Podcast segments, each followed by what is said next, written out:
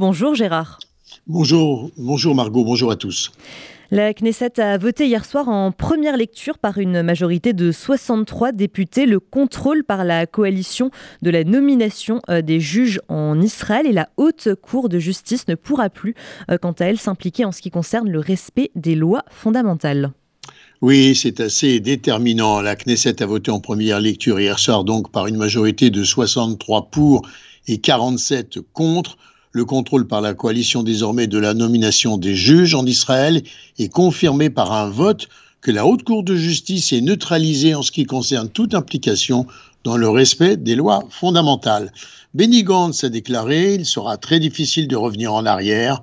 Les organisateurs des manifestations ont affirmé, en prenant connaissance du résultat du vote, il s'agit du moment le plus noir de l'histoire d'Israël depuis sa création. 40 000 euh, personnes selon la police et 75 000 d'après les organisateurs s'étaient euh, rassemblés hier autour euh, du Parlement israélien pour protester contre la volonté du ministre de la Justice, Yariv Levin, de procéder à un vote en première lecture à la Knesset.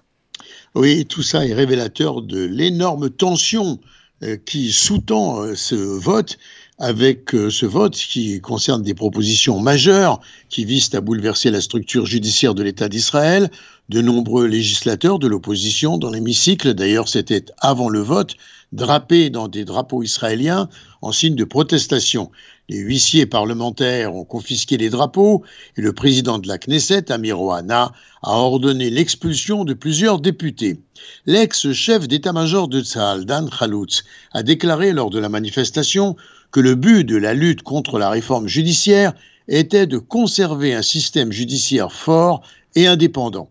Parmi les autres prises de parole, le Premier ministre Benjamin Netanyahu avait critiqué l'attitude des manifestants et dirigeants du mouvement de contestation de la réforme judiciaire et assuré qu'un compromis pouvait encore être trouvé avec l'opposition qu'il a invité d'ailleurs à entamer le dialogue sans condition préalable. Cependant, il a souligné que certaines dispositions du projet de loi, dont celle qui confère au gouvernement la majorité au sein de la commission chargée de la sélection des juges israéliens, seraient votées dans la soirée en première lecture comme prévu y compris le vote visant à empêcher la Cour suprême d'exercer un contrôle sur les lois fondamentales et sur cette proposition de loi elle-même. Le leader de l'opposition, Yair Lapid, a alors averti qu'Israël entame ainsi sa transformation en un État non démocratique. Le gouvernement insisté Lapid, soumet au vote deux lois visant à annuler la démocratie en Israël, tandis que les tentatives de dialogue du président Yitzhak Herzog, de l'opposition, de la société civile et même celles suggérées par les Américains Américains se sont heurtés à un refus total, a affirmé Lapide, qualifiant de mensongers les appels au dialogue lancés par les responsables gouvernementaux.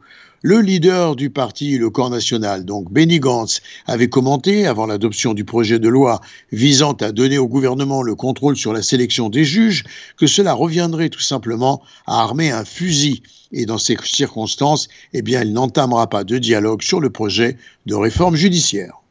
La Banque d'Israël relève, Gérard, son taux d'intérêt à 4,25%, soit le plus haut depuis 2008. Oui, voilà qui ne va pas faire plaisir aux Israéliens qui vivent déjà la vie chère, une décision qui fait suite à une accélération inattendue de l'inflation dans un contexte de croissance économique forte, mais soumis à des incertitudes. Les, États-Unis et les Émirats arabes unis ont mis euh, provisoirement en pause leurs invitations de Benjamin Netanyahou. Le sommet du Forum du Negev au Maroc est également suspendu, et tout ça dans l'attente de ce que réservera le Ramadan. Depuis son retour au pouvoir le 29 décembre dernier, le Premier ministre Netanyahou a pour objectif, dont il fait état d'ailleurs, de conclure un accord de normalisation avec l'Arabie saoudite.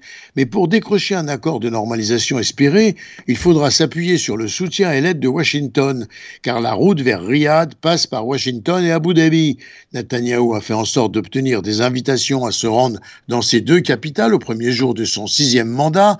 Un responsable américain et un diplomate du Moyen-Orient ont déclaré cependant que les projets de déplacement de Netanyahou avaient été mis en stand-by. Les USA et les Émirats arabes unis, en attendant, euh, souhaitent voir ce qui allait se passer dans la région pendant le ramadan qui commence fin mars et il reste attentif aux mesures que pourraient prendre les partenaires les plus à droite de la coalition, peut-être même à l'encontre des intentions de Netanyahou.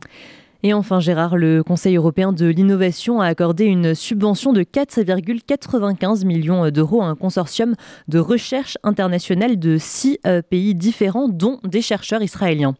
En effet, de l'école de neurobiologie, biochimie, biophysique de l'Université de Tel Aviv, qui étudie les effets des mutations génétiques du développement embryonnaire et qui font d'ailleurs des découvertes en ce qui concerne des médicaments, et tout ça sans passer par l'utilisation d'animaux de laboratoire. Gérard Benamou, en direct de Tel Aviv, pour RCJ.